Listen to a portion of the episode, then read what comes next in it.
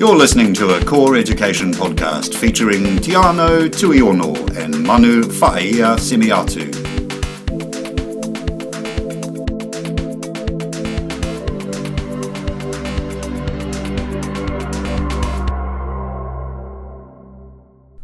Kia ora, kia orana, talo whalava, malo lelei, talo hani, whakalofa lahi atu, nisa bulavinaka, liana via. You're listening to Manu Whaea Semiatu from Core Education, and it is my extreme pleasure to introduce Teanau Tuiono, also from Core Education, who's just returned to Aotearoa from the Solomon Islands.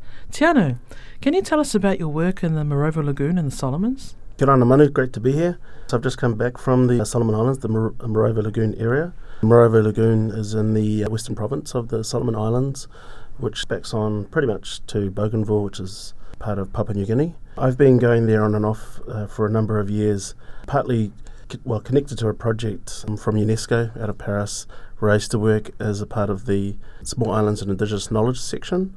So this trip was returning to build on some of that work. The basis of that work is kind of the research uh, research work done by Professor Edvard Hviding, who for a number of years worked with the folks there to help them classify and catalogue all the different biological species from the rainforest down to the lagoon from their perspective. So my role there has been, you know, supporting that work, in particular the intergenerational transmission of indigenous knowledge between gener- between you know like the, the elder folk and, and the, and the younger generation. That sounds fascinating, Teanau. It is vital to be able to have perspectives from cultures that people may not normally have such close access to, uh, that you have most recently had. You've also mentioned Professor Edvard Hviding and UNESCO, and it sounds like you've had connections with UNESCO. Can you expand on your previous work that may have led to your current work in the Solomons? So the current work there is, is directly connected to a previous job that I had with UNESCO.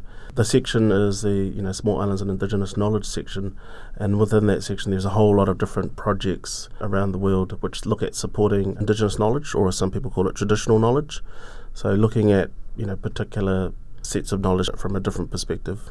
So it's interesting work, and you know I, I love it working with different Indigenous peoples and looking at supporting their knowledge systems and how that can help them, you know, support uh, you know their livelihoods and their ways of thinking and knowing about the world.